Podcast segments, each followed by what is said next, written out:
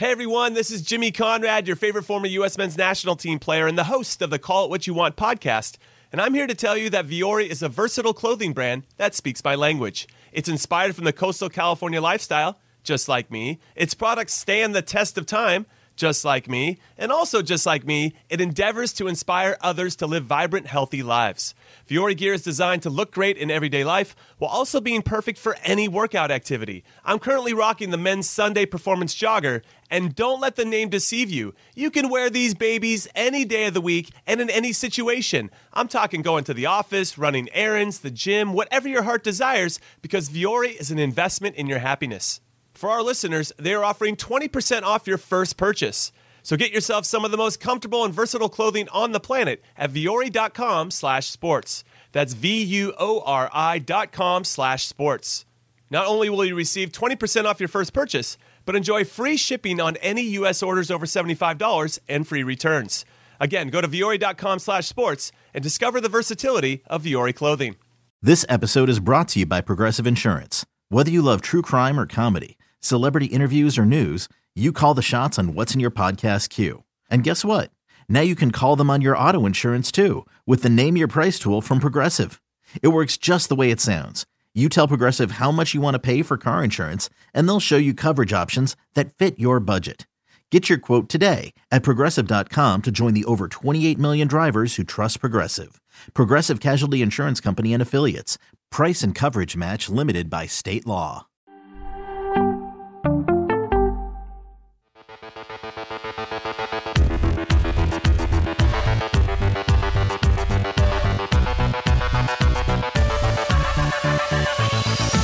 Welcome, everybody, to Fantasy Football Today DFS. It's a very special episode, even though it's at the normal 5 o'clock time. It's our Thanksgiving slate. We're going to do a quick lineup recap.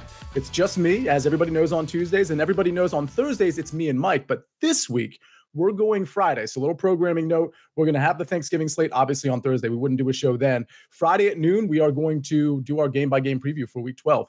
But first, let's do our lineup recap.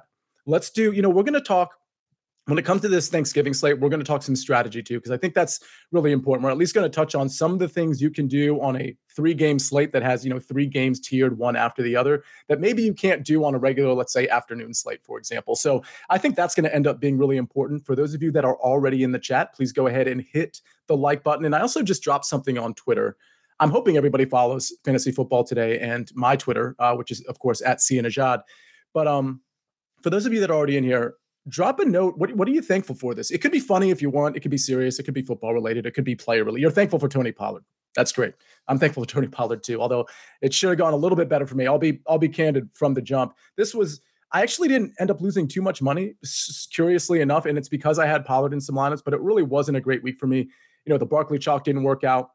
And the Dalvin Cook slightly contrarian play certainly didn't work out either. He kind of got game scripted out of that game. Mike Chavez, hello and happy Thanksgiving, everyone. Thank you for saying that. Um, Mike and everybody else, our Thanksgiving contest is live. So this is the three game slate for Thanksgiving. It is live right now. It is in the YouTube feed. It will be in the podcast feed for those of you listening. And uh, it's 200 deep. So we're going to try to fill that thing up and we're going to do the same thing. $5 and you guys know how it works, or you guys and girls know how it works. Top 30 get paid out. I do want to give out a shout out to JJ Gosh, who won last week. And we're going to go over his lineup in a second. But without further ado, let's get started. Let's just do our lineup recap. A little underwhelming on my side. You've got my cash lineup here, and you see where's the green? Well, the only green you see is the is the zero. This is probably the second week I'm ballparking, and I think this is the second week I did not cash in in my cash lineup. Usually I do one or two cash lineups. I believe last week it was one. This week I had two, and frankly, neither of them cashed, and they looked very similar. Justin Fields at quarterback, I don't think anybody would have any particular objection to that. Dalvin Cook at running back, Saquon Barkley at running back, Darnell Mooney, Parris Campbell, Nico Collins, Foster Moreau, Antonio Gibson, Steelers D. I think if you look at this lineup, you can tell right off the bat it's it's a pretty bad cash lineup. If I'm being honest, my whole thing with Dalvin Cook at just three percent ownership was I thought he was going to smash. I had his over on our prop show uh, on the early edge. I had his over of 98 and a half rushing and receiving yards. And frankly, he would have hit it really easily if somehow Minnesota could have stayed in striking distance in this game. They didn't. Dalvin Cook really didn't get any run. For the record, 72 yards was on 11 carries. So he was bordering on seven yards per carry. But he didn't get the targets he got last week uh, or the week before, the week before. He had been averaging six, six, or the last three games prior to this one, six targets, six targets, and five targets. So as much as people wanted to play David Montgomery, and I get it. And I should have played him in cash too because he was far cheaper and we knew he was getting the volume. That was really my big mistake in this lineup. But I, I, I should have played Montgomery, but Dalvin Cook was getting similar volume and he was getting similar passing volume. And that's why I just kind of went against the grain in my cash lineup and played Dalvin Cook. Didn't work out. I don't really regret it. I, I probably, you know, if I pay down for Montgomery, I can pay up off of Nico Collins or Parris Campbell, but they didn't actually ruin me. Again, if I have the money, I go up to Amari Cooper and this line with Amari Cooper and David Montgomery, this lineup probably cashes. So we don't need to spend too much time on it. Again, Antonio Gibson, not a great cash game play. I'll just I'll just be honest with you. This was this was poor construction by me. It was one of the few times that my cash lineup just has not been very good, and I am happy to admit that. Uh, let's go next to, and if anybody has any questions, put them in the chat. Reminder, everybody in here, tell me what you're thankful for this year. Again, you can be funny if you want. I'm not trying to be like Captain Serious necessarily, but funny, serious, whatever the case may be. I want to know uh, what everybody is thankful for. I'm thankful for Mike McClure. Um, I do shows with him on the early edge. I do content with him on Sportsline, and I do this show with Mike McClure, as everybody knows, on Thursdays. This week's it's, it's going to be Friday. Let's look at his GPP lineup. You know, this one didn't really hit any home runs either. Again, we're happy to concede that we didn't have a great week this week. And you know how hot we've been the last three weeks. We've been really, really good for the most part. We've had like three or four near takedowns in very big tournaments. And this just wasn't our week. He had Justin Fields, Jonathan Taylor, who started out so good and then just completely flatlined. Deon Jackson got a little bit more work than I think people expected. And Jonathan Taylor got shut down after the first drive. First drive, he probably had I don't know, 40, 45 yards and a touchdown. And it looked like it was all systems go against that Eagles defense that allows a lot through the running game. So Justin Fields, Jonathan Taylor, Rhamondre Stevenson. I might have been the only guy in the world that wasn't big on Rhamondre Stevenson, or at least I thought. And then I see this 11% ownership uh, in the GPP. So I, guess I guess he wasn't super chalky after all. Stefon Diggs. Um, you know, Mike likes him this week. I can tell you that for the Thanksgiving slate. Um, 28% ownership. Again, this is a GPP lineup. Terry McLaurin, we know how much he liked that. We were both on Nico Collins. Stoll with uh, the Eagles. You know, that's kind of a flyer play. It was only 2,500. So you're hoping he gets a little something. And he barely did that. So that one didn't really work out, but it did allow Mike to do some things at the quarterback and at the running back position and and getting Stefon Diggs as well. So this lineup didn't work out. He goes double tight end again, which we've been doing constantly. And it's been working, not just for us, but for you all listening too. It just didn't work out this week. Cole Kmet wasn't the guy. Fields should have had a better game. Uh, let's be honest about Fields. He got injured in the second half, and it was pretty serious. And I, I don't know about his viability the rest of the season. I'm not saying he's not going to play. I'm saying the injury looked of the nature. And this is somebody who's dislocated their shoulder seven times. And I'm not trying to play doctor just because I've done it. Like, that doesn't mean I know what his grade of dislocation or separation was. Those are two different things. But yeah, I, I don't know that you you run Justin Fields out the rest of the season. And if you do, I don't know you have that you have those design runs that we've been seeing uh, over the over the last five or six weeks. So that's something to consider whether you're in redraft or if you're in redraft, you got to hang on and hope, right? But if you're in DFS, it might be time to maybe try to hop on somebody else, especially if he somehow stays popular. Saints defense, um, didn't really help given that they were 3,000. Getting five points is not where you want to be paying 3,000 for a defense. But again, this lineup didn't cash. Let's go to my GPP lineup. Finally, we're going to see some cash here. Um, we did win money. Uh, well, actually, I didn't win money. I ended up down like a hundred bucks, if I'm being honest. But at least I had some lineups that kind of carried me through a bad week. So I'm ha- like, if I'm if I'm leveraging, you know, I don't know, I'll just ballpark it, you know, five six hundred and I only lose a 100 on one of what I think is one of my worst weeks in terms of roster construction, that's okay. And that should be okay with you too. And again, that's why you play the cash games. Cash games didn't work out for me this week, but anybody who's been listening to this podcast, you've probably been doing really well in the double up. So you may not want to do it on the Thanksgiving slate because with that three game slate, roster construction can be a little shaky, a little different, a little counterintuitive. I'm not saying you shouldn't do it. I'm just saying if you play double ups, this might be the week to just take a pass. But if you're confident about volume and plays in your roster construction, run it out there. I'll probably run one out there too. I'm just saying I'm not going to be as big on cash games this particular week. Okay. We've got my GPP lineup. It's Justin Fields again. And let me let me tell you this. Full disclosure, I told you I had a pretty bad week. In the FFT DFS contest, I had my stack. I had Josh Allen to Stefon Diggs, which for the record, we'll talk about the Thanksgiving slate. I like it again. But it did not work out, obviously. So, full disclosure Justin Fields wasn't in every lineup. You can go back to the FFT DFS contest and look at my lineup. It's bad. It's, it's just not a very good lineup. I was hoping, you know, Josh Allen, Stefon Diggs could have that explosive game, and it just didn't work out. But this lineup ends up cashing Justin Fields, Dalvin Cook, Devin Singletary, AJ Brown, Parris Campbell, Nico Collins, Dawson Knox, who ended up getting there late in the game, Tony Pollard, and Steelers defense. So, no secret here, right? I got there because Justin Fields had a pretty good game and Tony Pollard had an amazing game. And it's just evidence that if you get, and Tony Pollard 5.7%, I think we addressed this on the Thursday show, Mike specifically, that because of the Zeke situation, it might be a good time to play Tony Pollard because people just weren't sure how that was going to shake out. For the record, they both got 15 carries, but Tony Pollard, Tony Pollard outsnapped Ezekiel Elliott two to one, like 40 to 20. And obviously, he got a lot of the the passing work and the high end passing work as well. And he's better than Ezekiel Elliott. So if you're operating at a two to one rate, um, you're probably going to make something happen. So um, this was a lineup that I didn't mind at all. I played the chalky defense, but if Dalvin Cook has the game that I expected him to have, if this game ends, let's say 35 to 17, which isn't super far fetched, even in a blowout, that is a blowout. I think Dalvin Cook, you know, doubles or triples this production against a Dallas defense that was letting up a ton of yards that we've been seeing over the last couple weeks. So that is my GPP lineup. Fortunately, it cashed and we can move on. You guys know I was big on Parris Campbell and Nico Collins. This is one of those situations where I was willing to play both of those guys in GPPs just because I thought the volume would be there. It took a while for both of them to get there. Although Parris Campbell, like he almost fell into the end zone, he, he caught a ball late, a long ball. I think it was like a 34 yard gain. And he kind of stepped out at around the three yard line, probably because of a bad throw by Matt Ryan, where Parris had to hold up a little bit. But with that said, he got there and he could have had an even more explosive game. I, I, think Parris Campbell is a guy we should all have our eyes on the rest of the way. Nico Collins, not so much. I mean, he ended up getting there. I had a Nico Collins prop on the early edge that ended up getting there. It was the Darnell Mooney prop that didn't. I had Mooney, I had, and this is receiving over. I had Mooney, and I had two other guys, Nico Collins and Parris Campbell overs. And Mooney's the one that didn't get there, interestingly enough. And Justin Fields missed him on a bomb in the first quarter. And that was just too bad. That would have changed the entire slate for me because I did have a lot of Justin Fields and a decent amount of uh, Darnell Mooney. All right. So we got two GPP lineups and a cash lineup we went over, but let's go to JJ Gosh. He is our winner of the FFT DFS contest with 168.34 points. Really sneaky stack here thankful for finally winning this contest. Oh, JJ Gosh. Oh, good. So not only is he good at DFS, but he's good at following instructions. He everybody, if you haven't already, tell us what you're thankful for in this chat. And JJ, nice lineup. I think you know the the Daniel Jones stack with Slayton is not only sneaky last week. I don't know. It, it, it, I don't want to say it's sneaky this week. It could be just a, a complete crash and burn against that Dallas pass pass rush.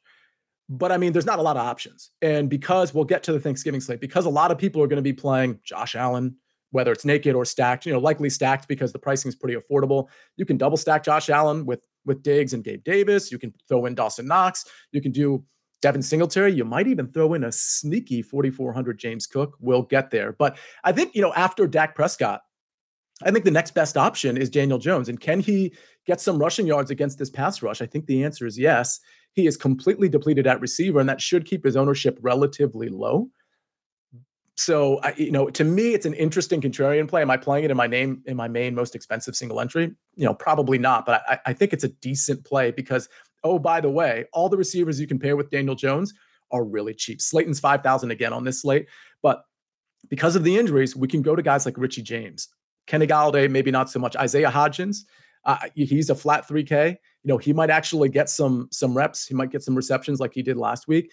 These are options, whether you're stacking them with with Daniel Jones or not. So there there are some there was some relief at the wide receiver position. You just got to kind of get lucky. But JJ Gosh, Daniel Jones, David Montgomery, Devin Singletary, Amon-Ra St. Brown uh, is is so good, and he's just not finding the end zone yet. And he's so close. If everybody, those of you that watched the Detroit New York Giants game, I mean, he's so close to the end zone on on some of these targets and some of these receptions, and he's just not getting there. And he, you can tell he's mad. He's really frustrated. He'll get stopped at the two, and anybody would be frustrated getting stopped at the two. But you can tell there's a little extra frustration for Amon-Ra St. Brown. So I think it's a great week to play him, whether you're doing a Josh Allen stack or not. I think it's a great week to get some piece of Amon-Ra St. Brown in Detroit and run it back with probably Stefon Diggs Um, if you don't want to do that, obviously, I just named all the other guys you could potentially do a skinny stack or a full on stack with. And for the record, it's not just Amon-Ra St. Brown on the Detroit side, obviously. We'll get to some of the players that have some sneaky value. Uh, Darius Slayton, I already mentioned, paired with Daniel Jones. Donovan Peoples Jones keeps getting there. Uh, I played him a little bit. I didn't play him enough. Uh, you know, hand up for me on that one. Mark Andrews just didn't pay off his price tag. We see the snowflakes there. Tony Pollard, excellent, excellent play at 2% in our tournament. So this is one of those things where, you know, it, it makes me wish we did like a like a Sunday morning show. I, I will say this: we do a Sunday morning show. It's just not FFT DFS. And I addressed Tony Pollard in that show among other DFS plays. So little cross promotion here. We do our show Tuesday, Thursday. A lot of the industry does that. We do the early edge full slate. We, we cover the full slate, all our bets, all our props, all of those things. I interrupted that podcast on several occasions to give some DFS analysis, and Tony Pollard was one of those guys I mentioned. So I, I strongly encourage you to watch the early edge because Mike McClure's on there all the time. I'm on there all the time. Jonathan Coachman, uh, prop stars, you name it. It's a it's a cast of RJ White. There's Larry Hartstein. There's so many brilliant minds at Sportsline on the early edge. And if you watch that 12 o'clock show, I always, always, always on again, this is the early edge YouTube channel, drop some DFS nuggets that are kind of like late breaking things that I think are important. Tony Pollard was one of those. So, you know, him being 2% owned, it makes me feel like we dropped the ball a little bit. I know we talked about Tony Pollard, but again, this is what happens when you have a split backfield and you're not sure what Ezekiel Elliott's uh, rushing share is going to be. The bottom line is Tony Pollard is so explosive. So you can justify playing him on pretty much any slate at this point. So Steelers defense didn't do uh, JJ Gosh any favors, but excellent lineup. Not a, not a super impressive score. This was a very weird slate. A lot of the chalk just didn't really get there. Even David Montgomery, who got a ton of volume. You know, we don't see fire emojis there. Amon-Ra St. Brown, seven receptions and still only 15 points. Like th- there was cause for some of these guys to be explosive, and it just didn't happen. But you have Daniel Jones, you have Tony Pollard, and you can absolutely get there. So really, really nice lineup from JJ Gosh. And man, I think we're ready to talk about the Thanksgiving slate. But first, we're going to hear a word from our partners. Okay, picture this. It's Friday afternoon when a thought hits you. I can spend another weekend doing the same old whatever, or I can hop into my all new Hyundai Santa Fe and hit the road. With available HTRAC, all wheel drive, and three row seating, my whole family can head deep into the wild. Conquer the weekend in the all new Hyundai Santa Fe. Visit HyundaiUSA.com or call 562 for more details. Hyundai, there's joy in every journey. Hiring for your small business? If you're not looking for professionals on LinkedIn, you're looking in the wrong place. That's like looking for your car keys in a fish tank.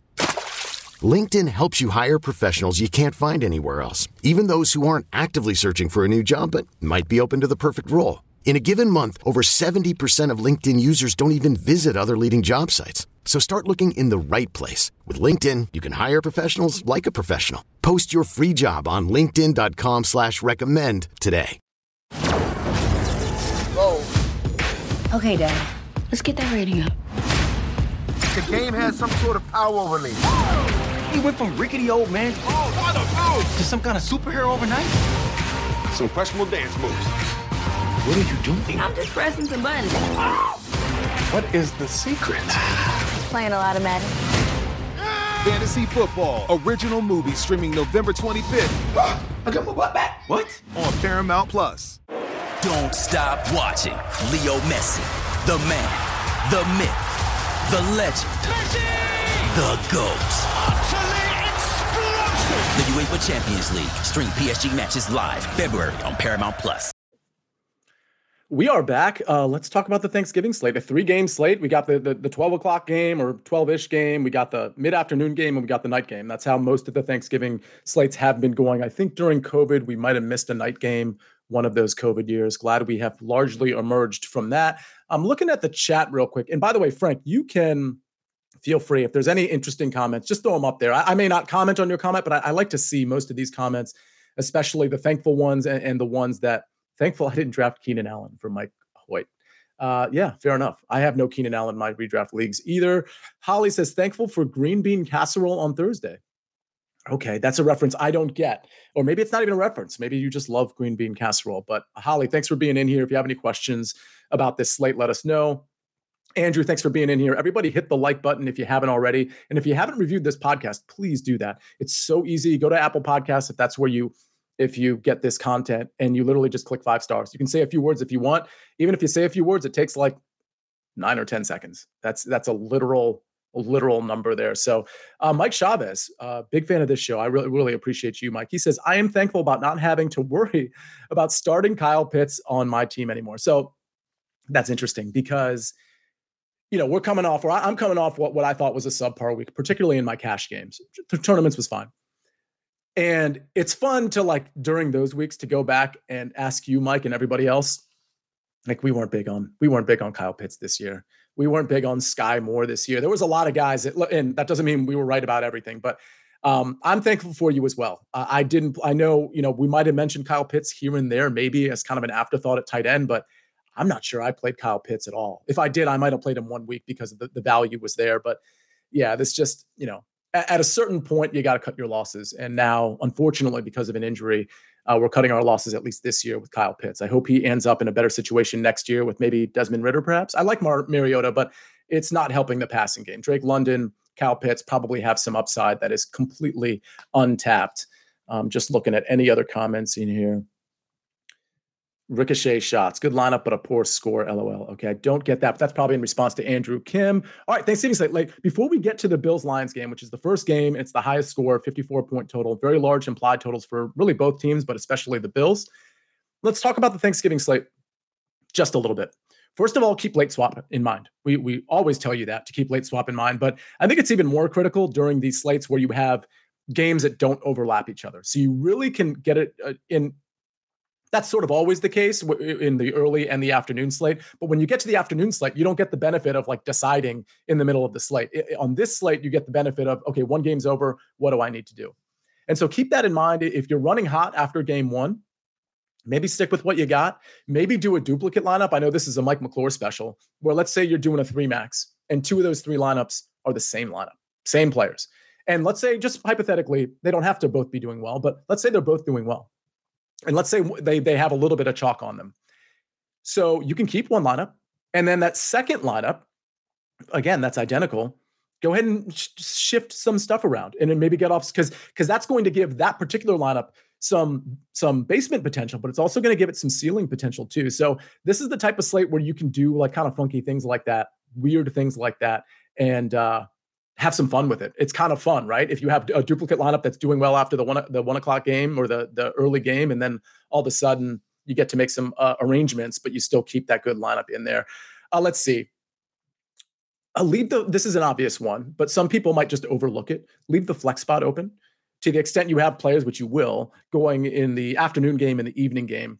Make sure that flex spot isn't isn't taken by like Stefon Diggs, for example, by somebody in the early slate, because it leaves you inflexible, if you will, to make a change if you have to, to get off chalk if you have to, because you're not doing very well, or for whatever reason you want to make a swap. So leave that flex spot open so that you can do certain things. It's not just going to be the flex spot, right? You're not going to have all your players in this Bills Lions game. So you'll be able to like take out that flex spot if you want to make a change and take out a couple other spots like tight end, wide receiver, and just kind of mix and match according to how well your team is doing and you know what you think is going to happen on the slate from a from a chalk and game script standpoint. Uh, the only other thing is get weird. Seriously, like get weird with your construction. I, I think some of the rules that we would normally have on like a 10 game slate or even like a six game slate, they don't really apply as much here. So you can hyper correlate a lineup if you want and just smash the Bills and load up on, on four players there or whatever, whatever game you like. You can play a player like a wide receiver or a running back against a defense. If that's how it shakes out, listen, they, they both can succeed. But the bottom line is if that's how your roster construction has to be, that's okay on a three game slate. So definitely keep that in mind as well that you don't have to kind of apply to the ordinary course of rules and regulations on a slate. Derek Graham has a question Does avoiding the chalk and playing contrarian help give an edge, e.g., Jared Goff over Josh Allen? Oh, yeah. Oh, yeah. It does have an edge 100%, especially on a slate like this where we're going to see guys like Josh Allen at like 40, 50, 55, 60% potentially on the three game slate. I mean, I haven't looked at the numbers, but he is going to be very, very highly owned because people are going to want to play Josh Allen in spite of the fact that he's been a little cold over the last four games and hasn't been rushing quite as much. But you get to play Detroit and Detroit's back end, which isn't very good. And you got Stefon Diggs and Gabe Davis, both of which are getting should be getting plenty of targets in that game. Uh, yeah, I think Josh Allen is in a smash spot, but yeah, this is the this is the slate to get weird. And Jared Goff, they have a pretty high implied total. It's over 21, and Jared Goff is at home. And Jared Goff to Amon-Ra St. Brown and Kalif Raymond, for example, at 4,100. Well, that certainly makes sense, especially if you conclude that it's going to be yet another game that Josh Allen isn't going to pile up the rushing yards because he hasn't been doing that. Whether that's injury related or not, I'm not sure. But yeah, you could absolutely. So, Derek, that's a great question. Whether it's in, listen, is Jared Goff going to be in the winning lineup? I'm not necessarily saying that. I'm saying that this is an opportunity to play Jared Goff and just fade half of the chalk, like the, the, the Josh Allen plays. You know, it's going to be probably Josh Allen, then Dak Prescott, and then I'm guessing. I'm trying to think of who would come after that. It would probably be Jared Goff and then Daniel Jones. That's my guess. But Jared Goff and Daniel Jones are not are not going to have much ownership at all. It's all going to be Josh Allen, and then people they don't want to play that chalk. They're just going to hope Dak goes off and peppers guys like CeeDee Lamb and Dalton Schultz, and maybe even Tony Pollard like he did last week. So excellent question, Derek. This is exactly what I'm saying when I'm talking about getting weird. Do not be afraid to play on this slate. Don't, don't forget, we have a week 12 slate, which we're going to be on live for at 12 o'clock on Friday. So that's going to be the slate where you're going to want to play with sort of the ordinary rules. So you have kind of two bites at the apple from a bankroll standpoint, maybe you don't want to spend all, you know, your, your typical bankroll on this three game slate, obviously, because we, we got a slate, you know, four days later, something to keep in mind. But if you're going to speculate on plays, this is the slate to do it. And if you want to play chalk, I think you can really, this year, you've been able to get away with it on the full slates. You just have been. So um, great question, Derek. And I think that's pretty much it. Um, leave money on the table that's something you can do. And for the record, pricing isn't super prohibitive. I mean, it is. There's certain guys you can't really fit into your lineup, especially if you're playing, like let's say Josh Allen uh, to Stefon Diggs or something. But if that's not your stack, you can do a lot. And you can get a lot of contrarian plays in there or plays that I think are going to end up being contrarian. And these are like superstars potentially. So um, we'll get to that in a second. As far as the Bills at the Lions, again, 54 point total. Lions can't really get off the field on third down. Um, Bills should move the ball really, really easily. Uh, I, I, think the running backs are, I think anybody's in play, but I think the running backs are in play here Singletary and James Cook.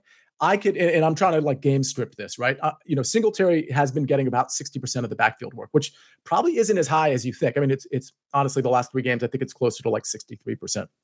But the point is, James Cook is getting touches, and they're not just at the end of the game when it's a blowout. He got 11 productive productive carries uh, last week, and in this game with a 10 point spread and such a high total, I think James Cook could be peppered in at the front end of the game, but certainly in the back end of the game if this game ends up being a blowout. And I think you can play James Cook with, for example, Stefon Diggs and Josh Allen. And that might seem a little counterintuitive from a game script standpoint because the implication from James Cook is that, well, it's going to be a blowout. Josh Allen's not going to be playing a lot in the fourth quarter. Well, what's he going to do the first three quarters? You know what I'm saying? Like, there's not a lot of quarterbacks to choose from here. So I think there is a game script where Josh Allen peppers Stefon Diggs and or Gabe Davis. Dawson Knox, I'm not super high on, but but that's fine because his price is right. But I think there's a, a situation where James Cook maybe ends up with 14, 15 carries, or maybe even it's just 11 or 12 carries, but he gets in the end zone and gets chews up a bunch of yards like he did last week. So he's ahead of Nyheim Hines. And I think at his price, he makes sense as a highly speculative play. And I'll tell you, I'm going to be playing him. And maybe you play him without Josh Allen. You really leverage the field, right? You play James Cook and maybe one of the pass catchers. And then you get on to that you get onto Jared Goff or you get onto that Cowboys Giants game, something like that. So those are all things you can do that are very unique that you might not normally do on like a single entry or a three max. Uh, Stefon Diggs, not a great game last week. I'm not really worried about that at all. Um, I will say that he eats up man coverage, and the Lions play a lot more man coverage than most teams. Uh, the Lions pressure a lot too, and, and I, I, absolutely could see both Gabe Davis and Stefon Diggs getting loose against that style of defense. Um, Gabe Davis has been getting a ton of targets too. I, I think this is something that's sort of lost on people because we're not paying as much attention to the Bills. Gabe Davis is only 5,300. He's averaging almost seven targets per game over his last six games. If I had told you that over the last two games, you would have been like, oh, that's that's a nice little trend. I just told you it's over the last six games. So I think Gabe Davis is in a really, really good spot to absolutely take the top off of this defense. And maybe it's the Gabe Davis game where he gets two touchdowns in you know, 99 yards, 105 yards, or whatever it is. And, and, he does it on four or five, six catches. So I think Gabe Davis is a, is a really interesting play to, to play instead of Stefon Diggs or in addition to Stefon Diggs and, of course, Josh Allen. If you're playing both of those receivers, you're going to want to play Josh Allen as well. Even on this three game slate where you can get kind of weird, I, I would play Josh Allen with those two guys for sure. And then on the other side, we talked about it when we did our recap. Uh, Amon-Ra St. Brown is he's just he's getting all the targets. I mean, he's like literally getting all the targets. He is his target share has been so good. He's coming off the bum ankle, but he looks pretty healthy. They're certainly peppering him like he's healthy. And the touchdown variance is going to come. And by the way, the Bills have led up a ton to number one wide receivers, uh, including last week to Amari Cooper of all guys. And Amari Cooper's good. Don't get me wrong. And you know we all know about his home road splits and all of that stuff. But you know, uh, Amari Cooper, like I, am not so sure he's Amon-Ra St. Brown or any of these other receivers that have that have cooked the Bills over the last number one receivers that have cooked the Bills over the last two games. So I think that's pretty much it on that game. I think this is a game you're going to want to stack, but I also think it's a game that everybody else is going to want to stack. So my thought is don't just do Josh Allen, Stefon Diggs, Amon-Ra St. Brown run back, because that's what a lot of people are going to do. Uh, at at like this is a 54 point total. It could absolutely murder the other two games from a total standpoint. It, you know, it's it's almost 10 points higher than that Giants Cowboys game, and it's it's well over 10 points higher than the night game, which of course is Minnesota and the um and the New England Patriots. But don't be afraid to throw in Kalif Raymond or Dawson Knox, if that's what, or James Cook. Like I just get, you know, get weird with your roster construction. If you really believe in this game and you don't want to make a contrarian play, then believe in it and load up. Put five players in this game if you want, eh, because this game could absolutely go off. And if you put the right pieces in there, the right value pieces, you will still be able to get some of the pieces that I like in this Giants Cowboys game. Um, I'll just say right off the bat, you know, we talked about the Daniel Jones stack. It's, you know, it, it's one of those where Am I playing that in my single entry or three max? I mean, yeah, maybe because it's the three game slate, but I'd be more inclined to play that in like a 20 max, like a $3 20 max or whatever, whatever you all are like playing $5 or, you know, whatever it is. Because I do think Daniel Jones has some rushing equity if he can break the pocket, which he's gonna he's gonna have to do if, if the Giants are gonna survive this game. Daniel Jones is gonna have to break the pocket and he's gonna have to get some rushing yards. And you compare Daniel Jones, if you want to do the stack, you compare him with Darius Slayton, who's likely to be a little bit popular. I probably won't be playing as much of Darius Slayton, depending on practice reports as they relate to Richie James, who I expect to play. He's 3,400. Guys like Isaiah Hodgins, a, a, flat 3K. If I have to throw him into a lineup, I'm not going to be afraid to do that. Um, you know, what is he good for? Like last week, I think he had, what do you have? He caught three of three targets. He also had a fumble. But he's a pretty good player, 6'4, 210 pounds. He used to be with the Buffalo Bills. Uh, his his hands are pretty good. I mean, I'm sure he dropped some balls, but I've seen some really great catches from Isaiah Hodgins and some really good contested catches too. And honestly, this is a game where, you know, we might see Daniel Jones throwing up some 50 50 balls. And if it's not to Slayton or Golladay, which I don't think it's going to be, I, I, think this guy Hodgins at 6'4, 210 could come down with a couple balls and, and, and get lucky for your lineup. Dallas defense is so good. I think Dallas is one of two defenses I'm very much interested in. And again, this isn't breaking news, right? Dallas is just getting such a great pass rush. They were so good against Daniel Jones the last two times these guys played.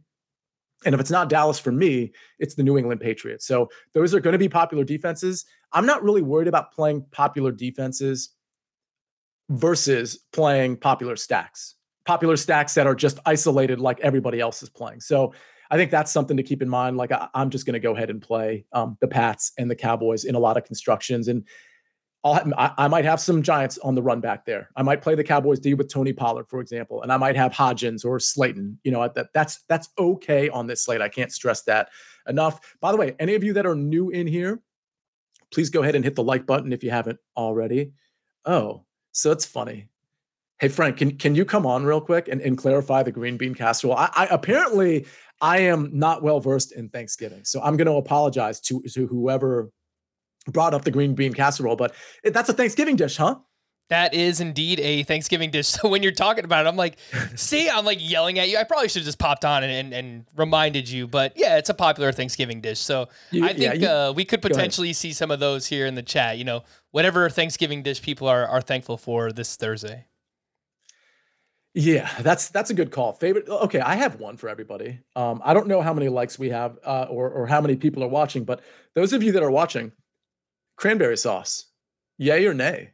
I'm a big nay on that. And I know there's like really strong opinions. And for the record, we've got an audience in here. And I know Adam Aizer and the Fantasy Football Today crew uh, talk about Die Hard a lot. Die Hard, a Christmas movie or not a Christmas movie? Frank, I am Die Hard's not a Christmas movie and a nay on cranberry sauce. Where right. where do you stand? So we're one for two on these here. Cranberry sauce, completely agree with you. I I have the palate of a 12 year old. So, you know, give me all the mac and cheese, the dark turkey, the ham on Thanksgiving. If you have chicken tenders, I'll eat those too. But alas, Die Hard, great movie, great Christmas movie. So we'll go one for two there. See you. I just, it, it doesn't make any sense to me, but I'll, you know, I think I'm in the minority there. So that's fine. Uh, I'll tell you what, my Thanksgiving dinners, like with my family, sort of back in the day, my my mom and dad, that that family, they were pretty much, and I loved them. It was delicious, but they were relegated to a turkey, some cranberry sauce for the others, and stuffing and mashed potatoes, and maybe some like bread, some sort of bread, like cornbread or something like that. And that was it. And I was completely, and to this day, I would be completely satisfied with that. So I, yeah. I, I think I've I've kind of missed out but I was never a mac and cheese guy. I was never a cream. I think I have the palate of a 12 year old too. now that you mention it. Hey, those are the classics here, so you can't go wrong. I mean, if, if that's what shows up, I mean, I wouldn't have a problem with it either. It's just, you know, I, I probably prefer the mac and cheese and that stuff, but hey, who doesn't? Fair enough. Okay, Andrew Kim says, thankful for this show. Makes my commute back home easier and gaining knowledge about DFS since I'm relatively new to it.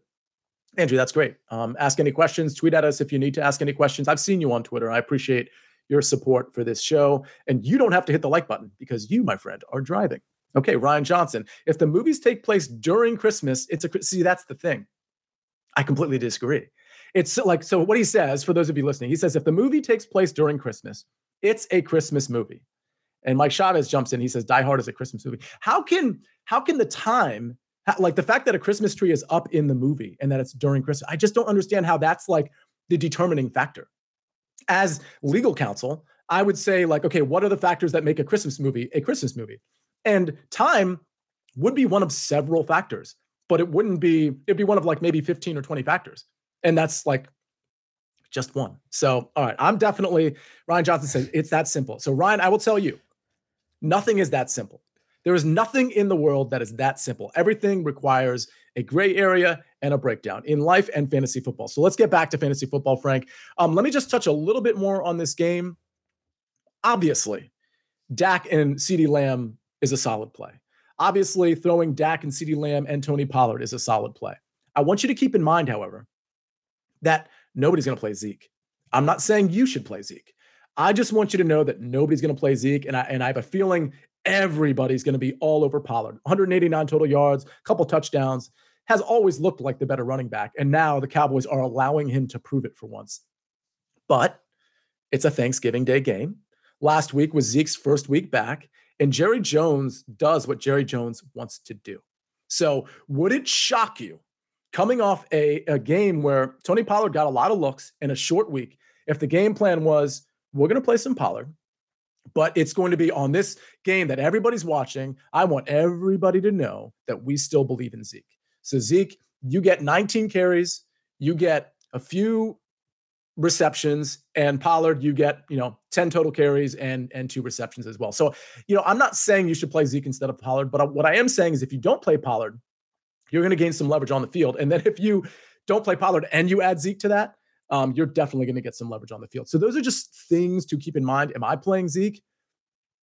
I mean, probably not. It depends how many lineups I'm playing, but probably not. Am I fading Pollard in some lineups? The answer is an unequivocal yes. I will play Pollard, of course, but there will be lineups that I'm just going to fade him, and, and maybe it'll be a Dak Lamb stack with Dalton Schultz and then I get the rest of my work done with that Bills game in terms of like skinny stacks and and we're not skinny and fat stacks from that game, and maybe a, a, a defense from the New England Minnesota game. If you if you hadn't already noticed, I'm not a big fan of that Minnesota uh, New England Patriots game, but obviously that means it'll probably be a nice contrarian spot. I do want to point out the Giants play very aggressive defense, a lot of blitzes, a lot of man coverage, and I want to point out that Adoree Jackson is out.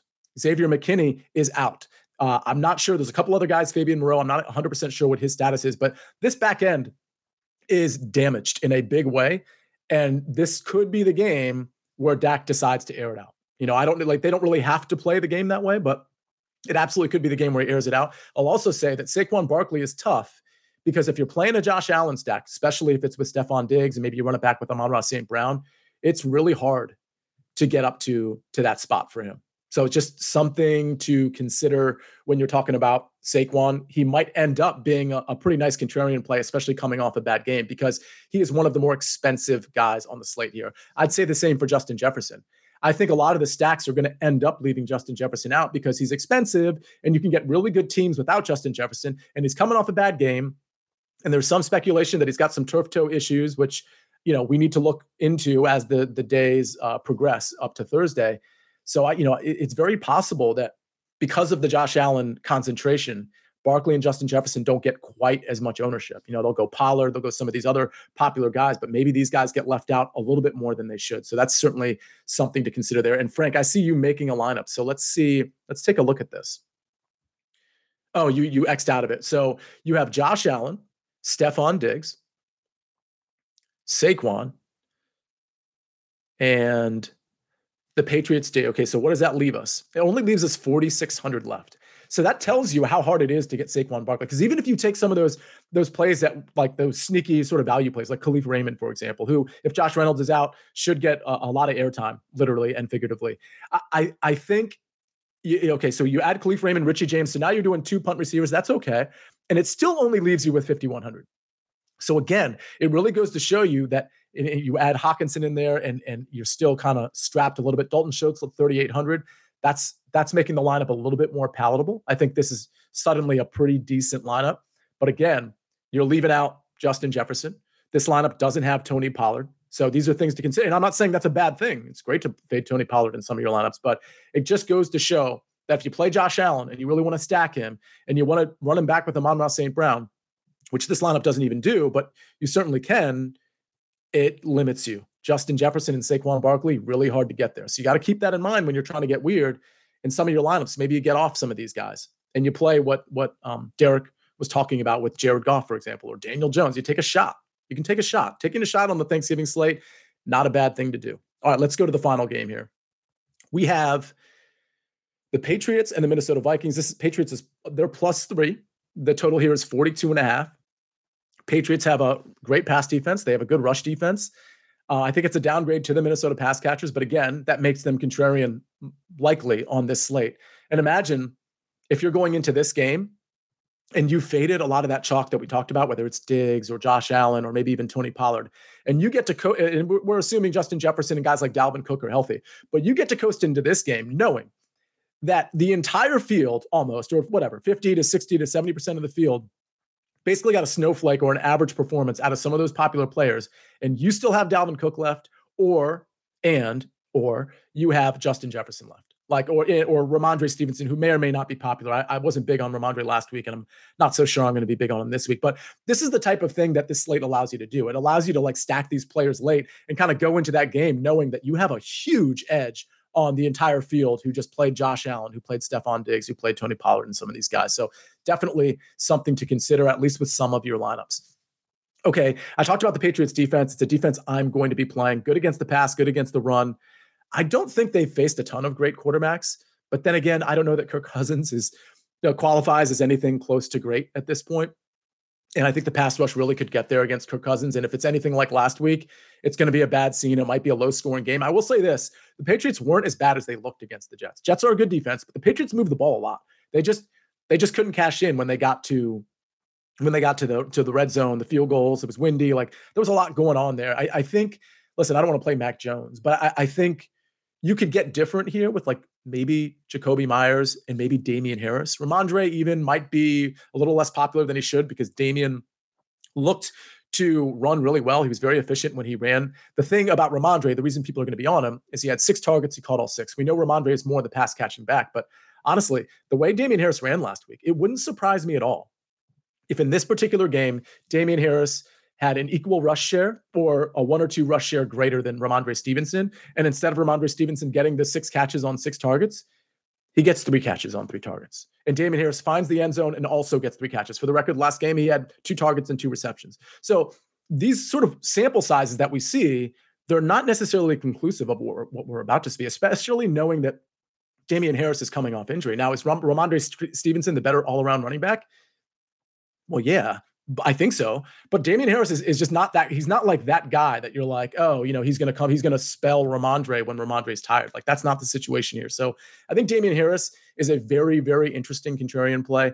I think Dalvin's going to end up being somewhat contrarian because people with the lineup constructions that we talked about aren't going to be able to pay up for him. I do really want to monitor Justin Jefferson's situation because if he's healthy, and again, I, I, brought up that turf toe thing. I haven't really confirmed that. I, I, really need to look into that a little bit more in terms of what his his practice looked like. Even if he plays, like I'm still worried about turf toe if it exists, even if it's a mild turf toe. Those things can be real big problems. But right now, I'm just speculating about it. So I just want to put that out there, something to monitor.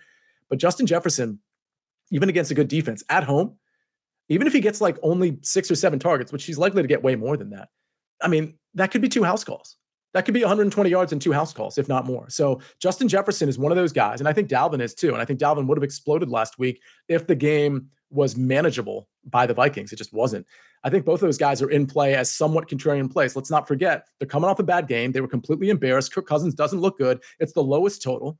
Like how many people are clamoring to play Justin Jefferson or Dalvin Cook over some of the guys we mentioned in the 45 and a half point total game with the sexy players of Dak Prescott and Tony Pollard and the 54 point game with, of course, Josh Allen and even some of those Detroit players. I'm not really going to be on Jamaal Williams or D'Andre Swift, but guys like Amon-Ra St. Brown or the value of Kalif Raymond, there's so many players in that game. Diggs, Gabe Davis, people aren't going to get here. And I get it, but this is how you get weird. This is how you get contrarian.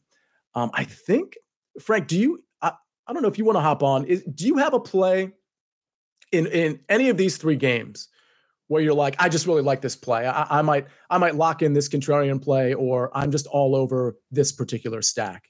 Is it going to be just Josh Allen and you you work it out from there, or are you thinking maybe you go to Dak, maybe you go to Goff? It's actually the opposite. My first thought seeing the slate was Daniel Jones, going Jones and, and mm-hmm. Darius Slayton, something like that. I mean, I think you'll be able to save some money, as you mentioned, with like a Hodgins or Richie James, assuming he's healthy to go and should play in that slot role now that Wan'Dale Robinson is out for the season unfortunately, because Robinson looks like a pretty good player. But Daniel Jones, I mean, what he offers with the rushing, he has at least 20 rushing yards in every game but one this season.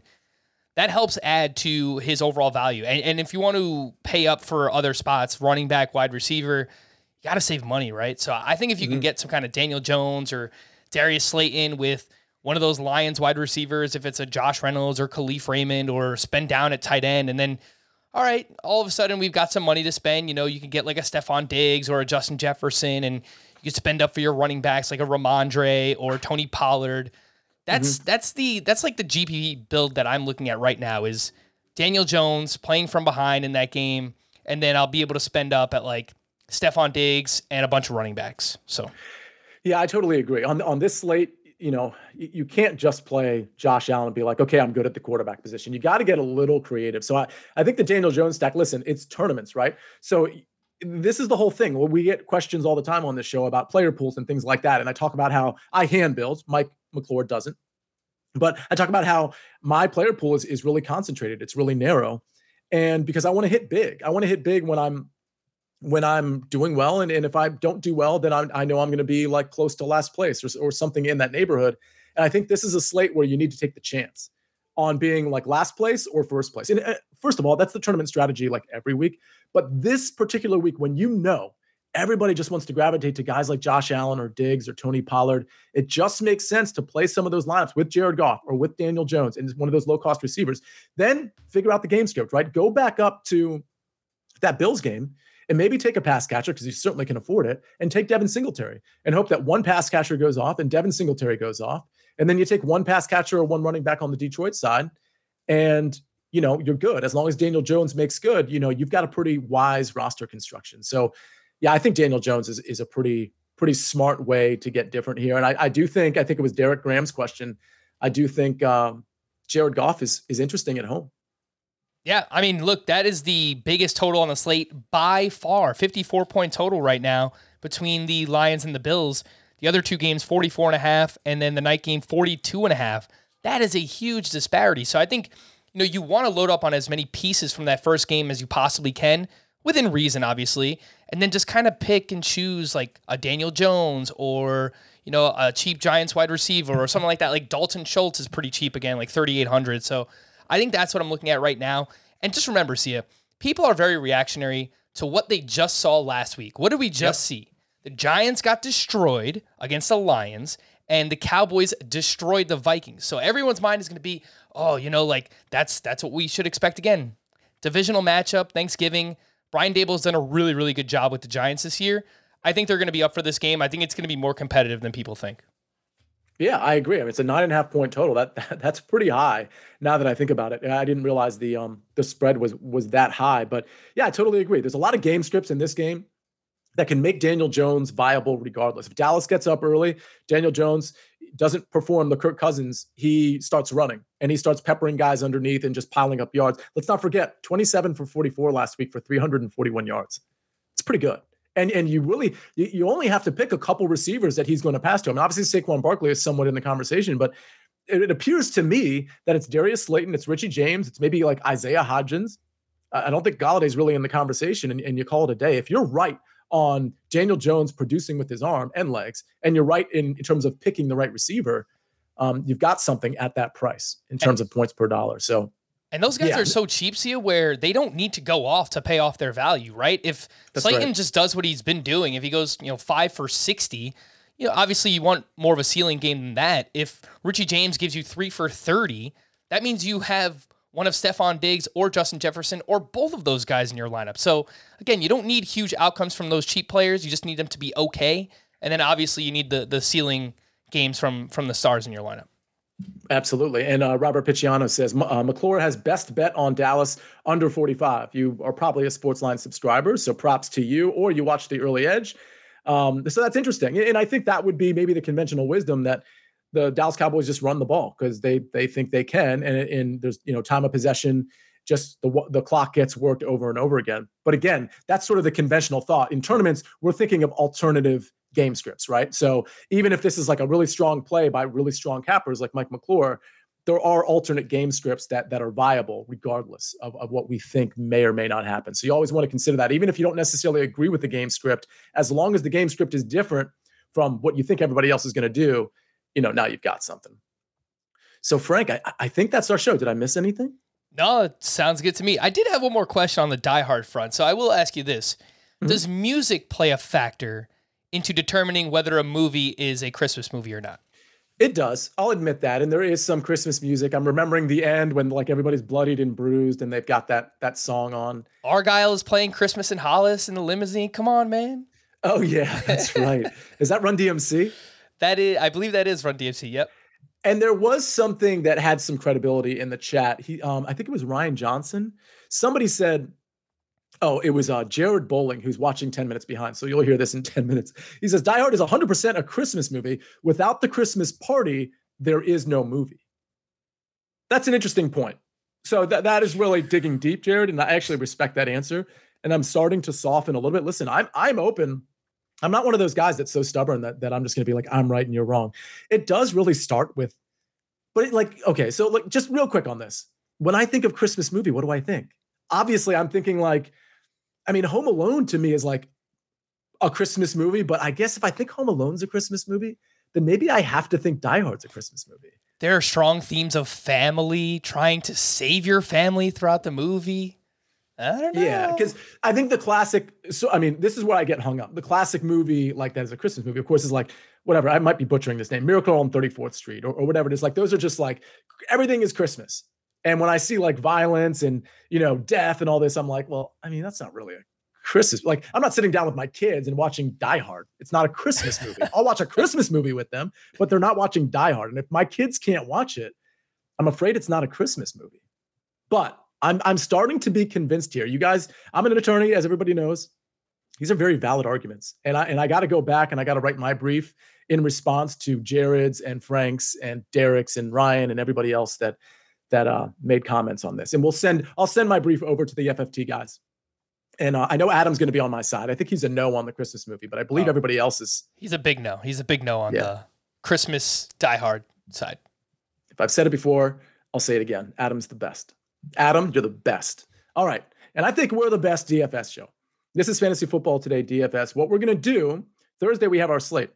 If you guys, a lot of people have been sort of messaging me, and I don't always have the right answers. So you know, just take that for for what it is. But I'm happy to message you back and give you my opinion. Some people are tweeting at me, some people are messaging me. Sometimes I don't see it right away. But if I see it, I'm, I'm going to respond to it. And hopefully I'm giving you the right answer. But I do want to say that Thursday, as we enjoy this slate, don't forget the late swap thing. You know, all those strategy sort of nuggets we talked about, including like the super basic ones. Don't put a, a morning guy in your in your flex spot. All those things, keep in mind. If you forgot them, just go back to the beginning of uh, not the show, but beginning of the Thanksgiving. Uh, and we'll have time codes on the show. We'll go back to the beginning of the Thanksgiving part of this, and uh, you'll be able to see there's like five or six things that I put out there that I think are actually pretty important. Uh, but with that said, enjoy Thanksgiving. And we're going to be here Friday. It's going to be me and Mike McClure. We're going to be going over the week 12 slate. I'm really excited to do that. The fact that we get two slates is really cool, especially knowing that we're on the back nine of this football season, which is like kind of crazy. Um, kind of makes me a little depressed, but hopefully we're all really happy next Tuesday because we're going to see a bunch of green screens and we're going to do really well this week. So um, this is Sia Nejad. You saw Frank Stampfl doing the production and doing some of the commentary, of course. Uh, thank you for hitting the like button. We did get a, a handful of likes. Try to make sure you do that Friday at noon when we come on. Until Friday, happy Thanksgiving.